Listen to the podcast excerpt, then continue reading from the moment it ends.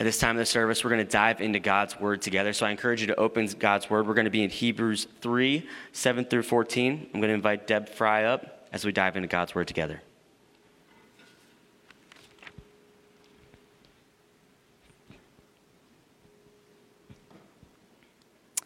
Therefore, as the Holy Spirit says, today, if you hear his voice, do not harden your hearts as in the rebellion, on the day of testing in the wilderness, where, where your fathers put me to the test and saw my works for 40 years.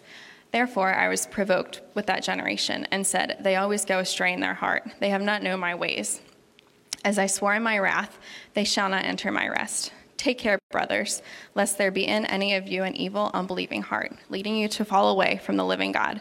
But exhort one another every day, as long as it is called today, that, that none of you may be hardened by the deceitfulness of sin. For we have come to share in Christ, if indeed we hold our original confidence firm to the end.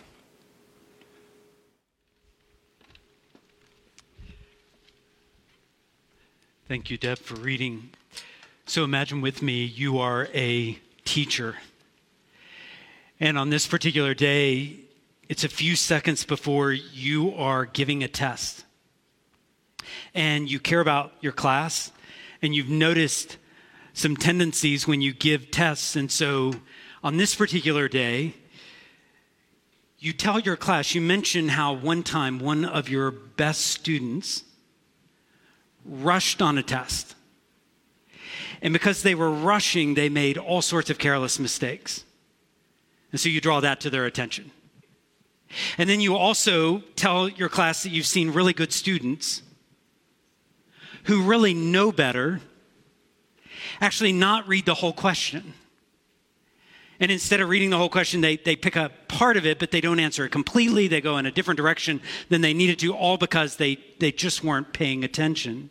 They just weren't reading things carefully and got the wrong answer. And so you say to your class, be careful.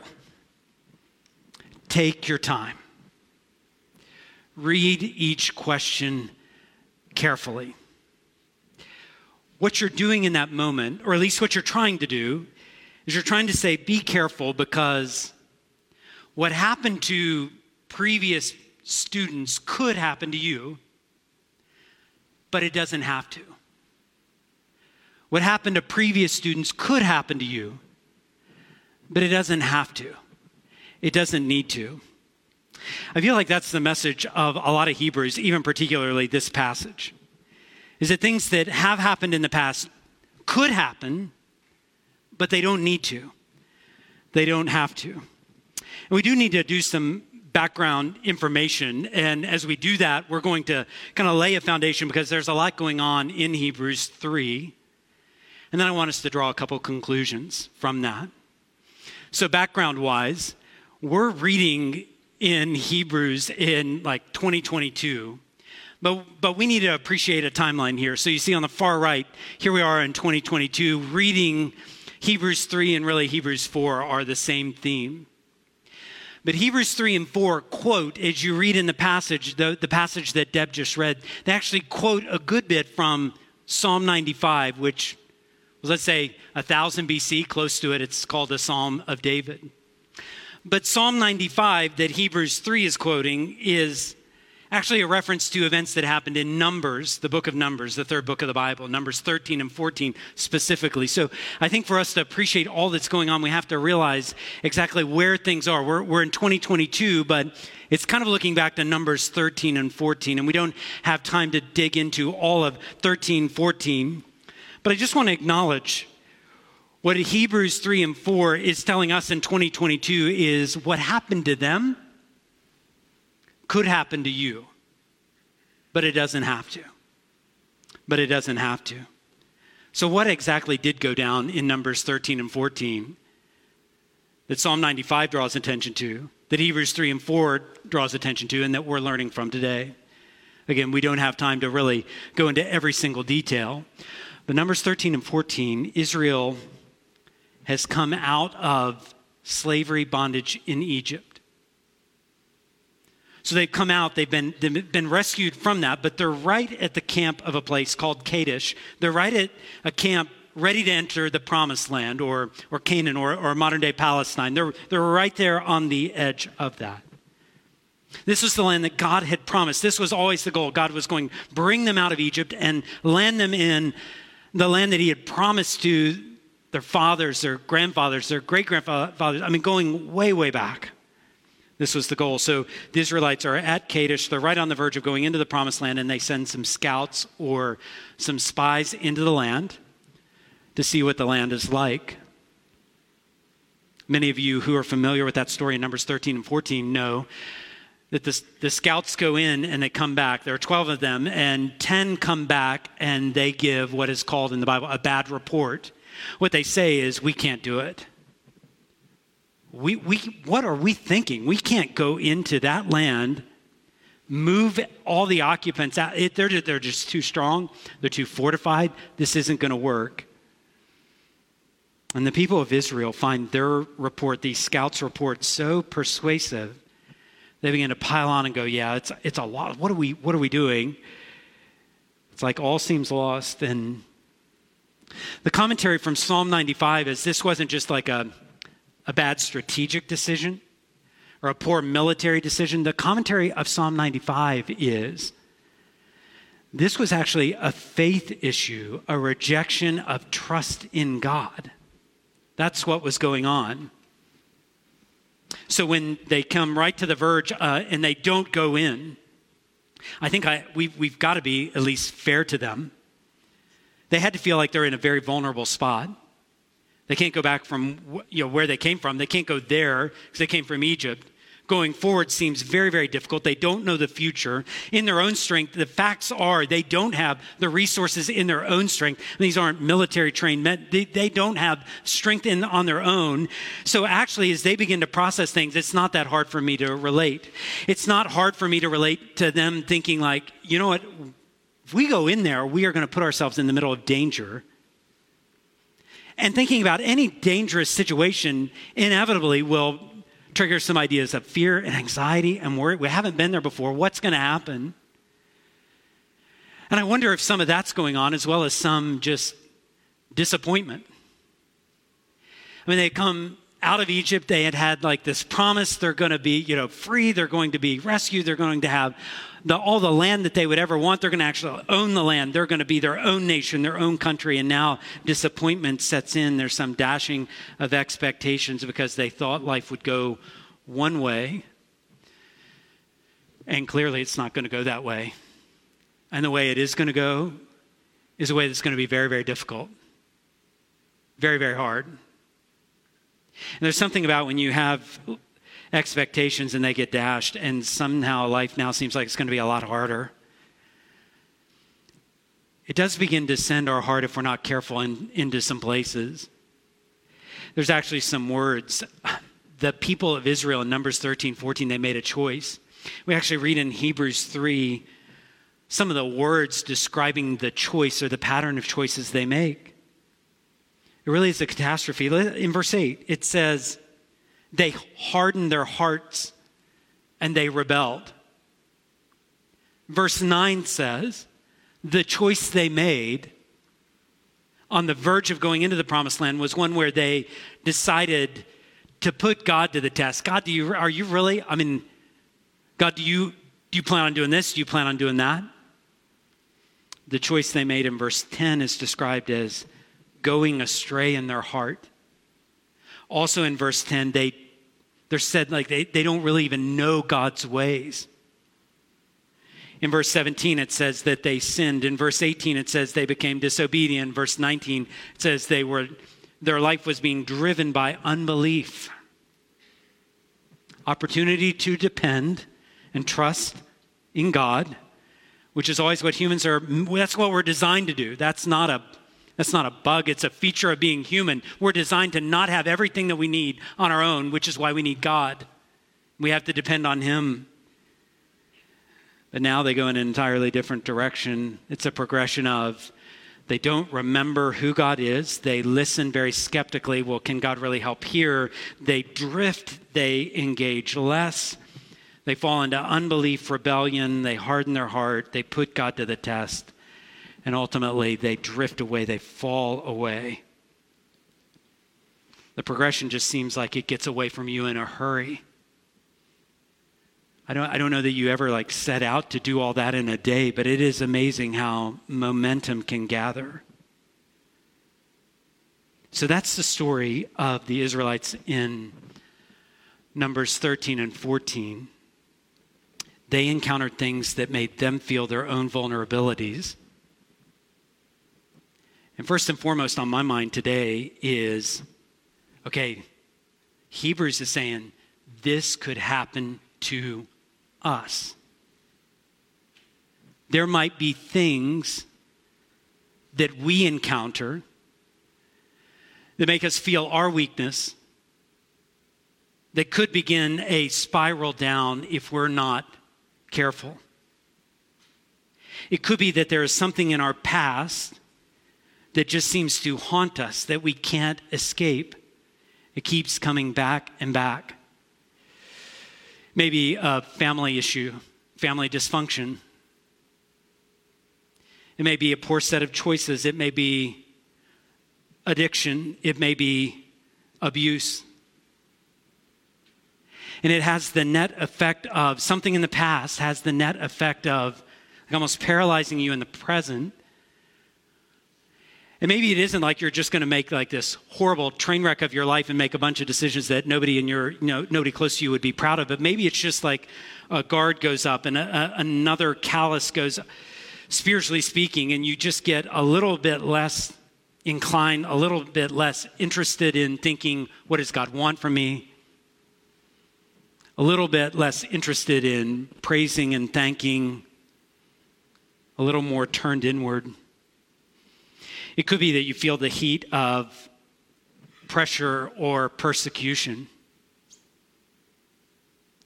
I, I, remind myself pretty regularly that while we gather here on Sunday, and I'm grateful for the freedom to worship, worship freely and confess things that matter to us and say these things and sing these things. I don't know how many, but I'm guessing it's several. It's many of you that on Monday it gets very, very intense, and you have to do you have to do a lot of mental calculus to what to how am I going to stand for my convictions and what I believe in and not wander from that when I get pressure and persecution. When I get mocked by a coworker or a boss or or a direct report.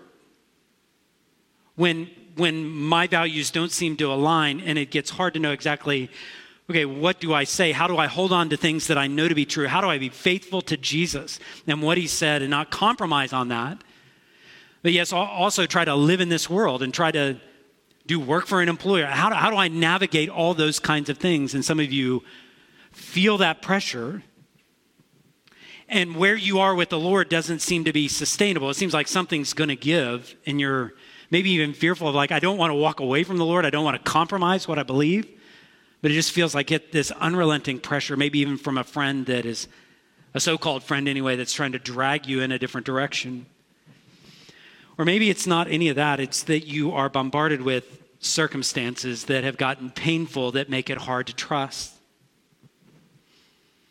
Maybe it's a tragedy that has made you doubt. It's not necessarily like you're going to walk away and never go to church again. It's not that.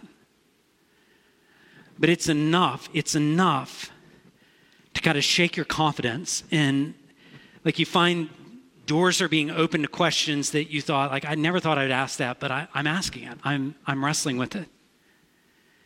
And maybe it's intense disappointment. And frankly, maybe that intense disappointment is even by people that would claim to be Christians, people that are Christians.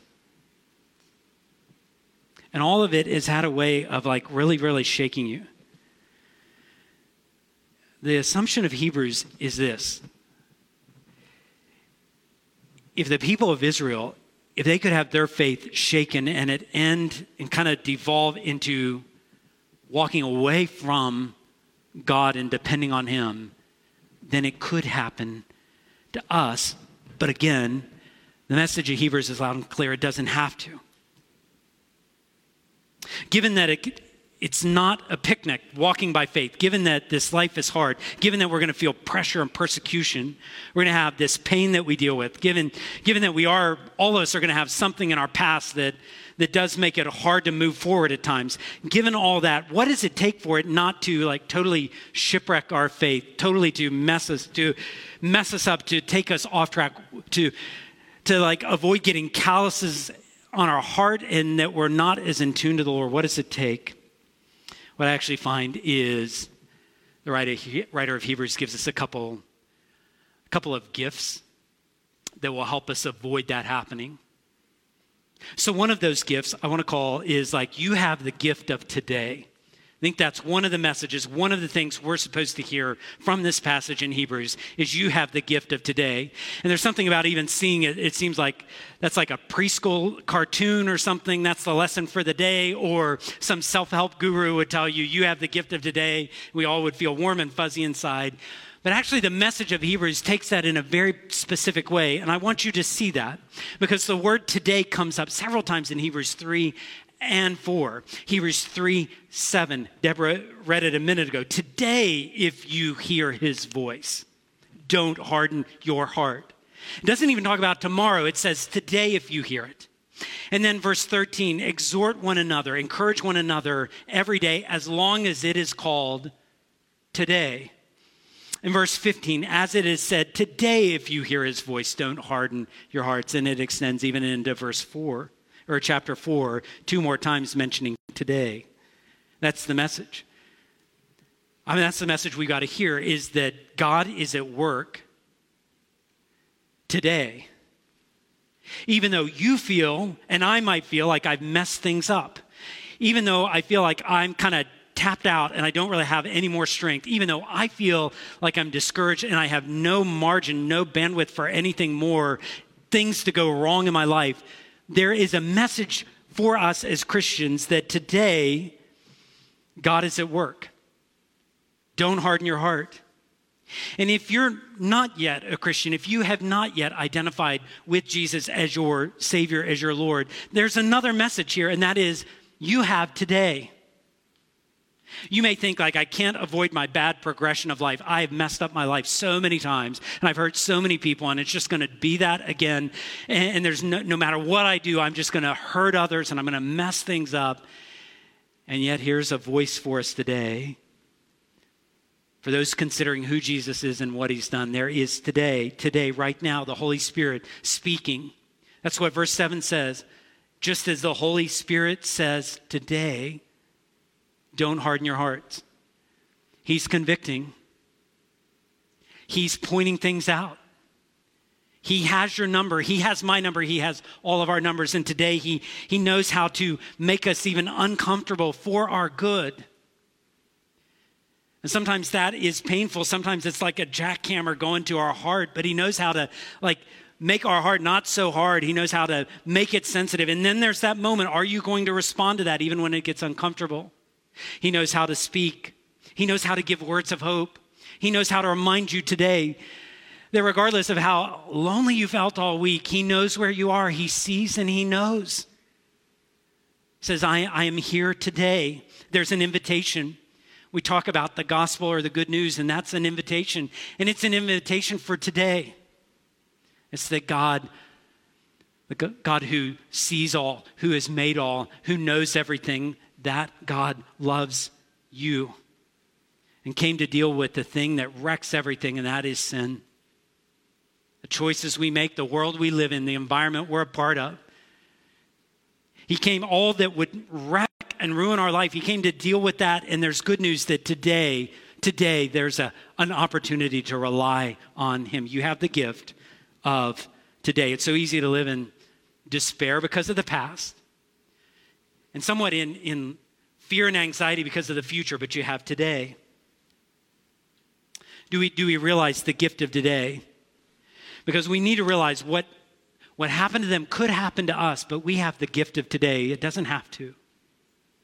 As you go back into that story in the Old Testament, remember that group of scouts go into the promised land and they come back to the people of Israel, and 10 of them say, It just can't, like, we cannot we can't go there. And what happens with those 10, again, kind of going back into that Numbers 13, 14, is that that 10 have this influence.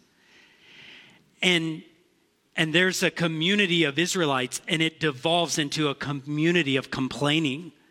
Like, God, what are you doing? Moses, what are you doing? Aaron, what are you doing? How, how could you ever have brought us into this place? A community that didn't help each other believe, but actually just kind of spiraled down as a whole community, saying, What is going on? It's interesting as I reread Numbers 13 and 14, as I reread Psalm 95, as I reread Num- eh, Hebrews 3 and 4, I was just reminded again, it wasn't as it wasn't as if they were saying God didn't really help us in the past. It's not as if they were saying, yeah, the plagues in Egypt and the Exodus and the parting of the Red Sea, those were all figments of our imagination. They don't say that. But what they do where they, the trap they seem to fall into is to say, yeah, that all happened, but that was then and this is now. And I'm not sure what God did then is going to help us in this situation right here and now. I find that I find that is so easy at times.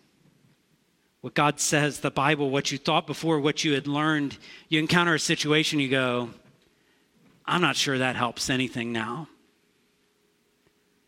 And you find yourself skeptical you find yourself doubting. You find yourself overcome with fear, and it's so dangerous.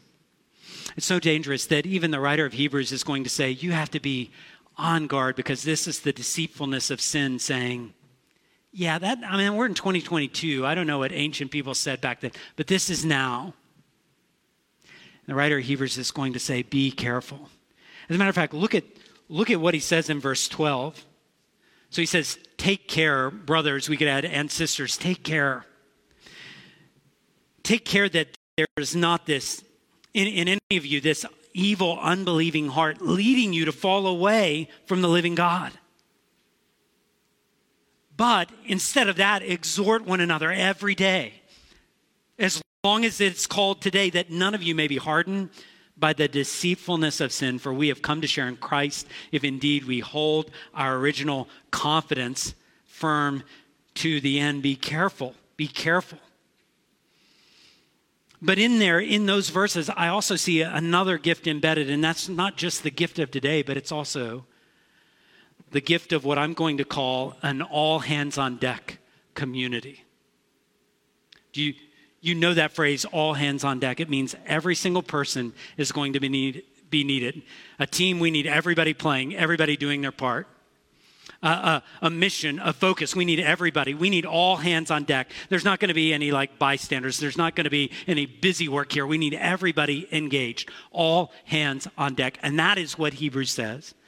That's what we have. That's what we're going to need to combat the deceitfulness of sin we're going to need each other. Look at verse 12 again, or verse 13. It says, Exhort one another every day. Exhort one another every day. So, what is going to keep us from an evil, unbelieving heart destroying us? What's going to prevent the drift from becoming a, like a full falling away from the living God, as Hebrews says? It's serious stuff. What's going to remind me that I actually do share in Christ? What's going to help me hold my confidence firm to the end? Yes, it will be God, but God works through a community where everybody is everybody is working together for us to all hold our confidence firm to the end. The words here exhort one another every day so that none of you become hardened, have your heart hardened. Exhort. If it means anything, it, it certainly means something verbal, some word of encouragement, maybe a word of correction, maybe a word of warning maybe a word of hope, maybe a, a prayer, maybe it's a reminder that I'm with you, but exhort one another, speak to each other, come alongside and help. So if the stakes are that high, do I have those voices of encouragement? Do I have those voices of exhortation to me? A question for you Have you given anybody that kind of access to say, if you see me headed down a path, you need to call me on it. And I give you full permission and invitation to ask questions. I invite you to, to help me navigate this thing called walking by faith in Jesus. Help me. If you see me get off track, do you, have you welcomed that? Have you encouraged that? Have you, have you put yourself in places where that's going to happen? Have you invited someone to into your life where they may even say something that you don't necessarily want to hear, but you know you need to? See, you have to plan on that in advance. Because in the moment, your heart may get hardened and you're like, you just turn everybody off. You don't listen. Do, do we realize exhorting one another? Do you realize also that you could be that voice of encouragement? You could be the one looking out, listening.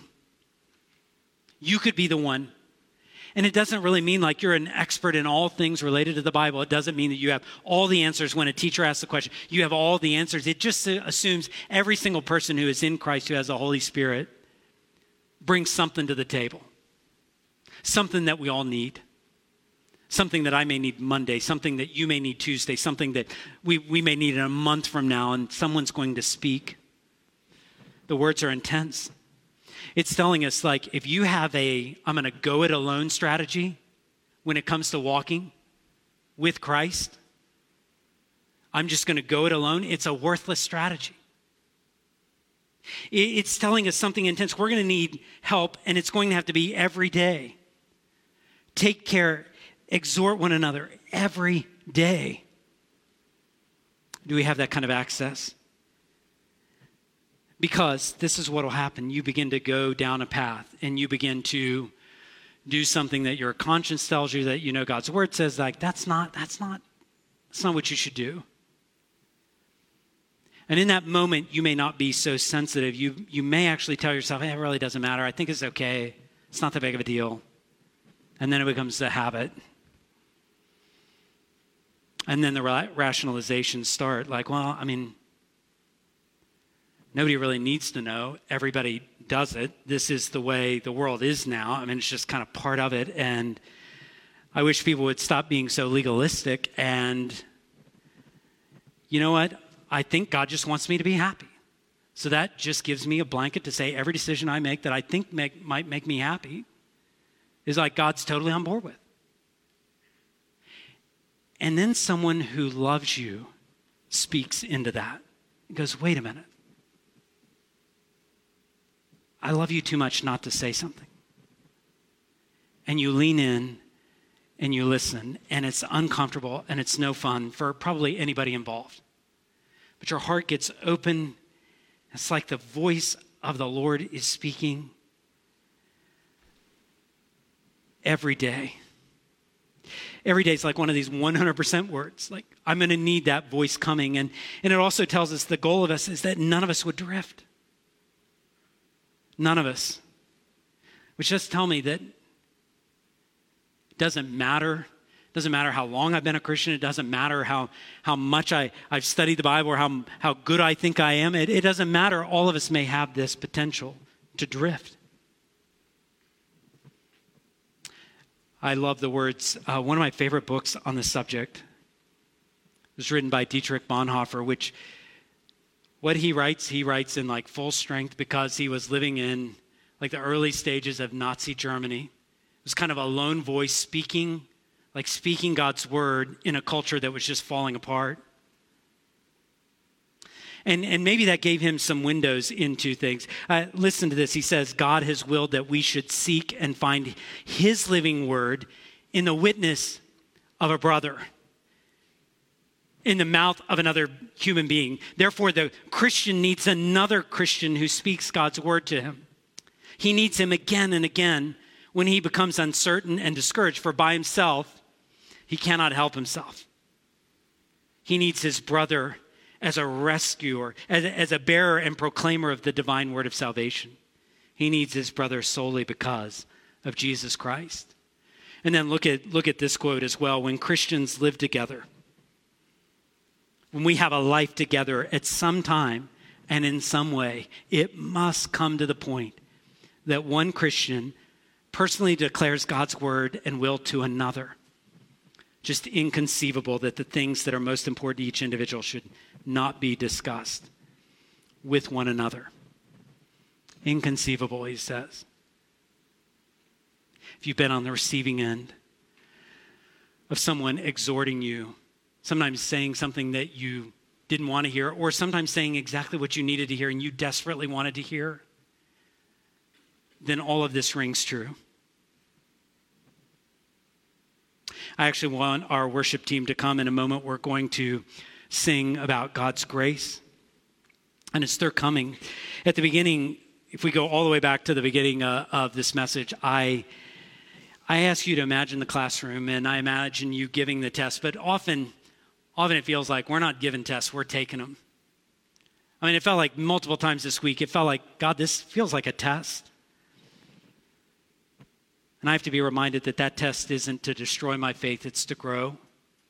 It's to build me up, not tear me down. It's so that I'd be more like Jesus, not less. And we've seen today that I, am positive tests are coming. If, if not this afternoon, this week, I'm positive. But you have a gift. Actually, in this passage, you have a couple gifts. So, one of those gifts is the gift of today. You can take steps today, and you'll take steps toward Him, and you'll find He is eager to meet you. We're going to sing grace that is greater than our sin, and you're going to find God's grace. He is ready to meet you, eager to walk you all the way home. And you have the gift of other believers. So that's one reason why we sing as we sing to each other. To remind ourselves, I may not have a strong heart believing today, but you might. I may need a conversation before or after the service being a part of a community that cares deeply enough to talk to each other and to listen when brothers and sisters come close. Grace, grace, God's grace.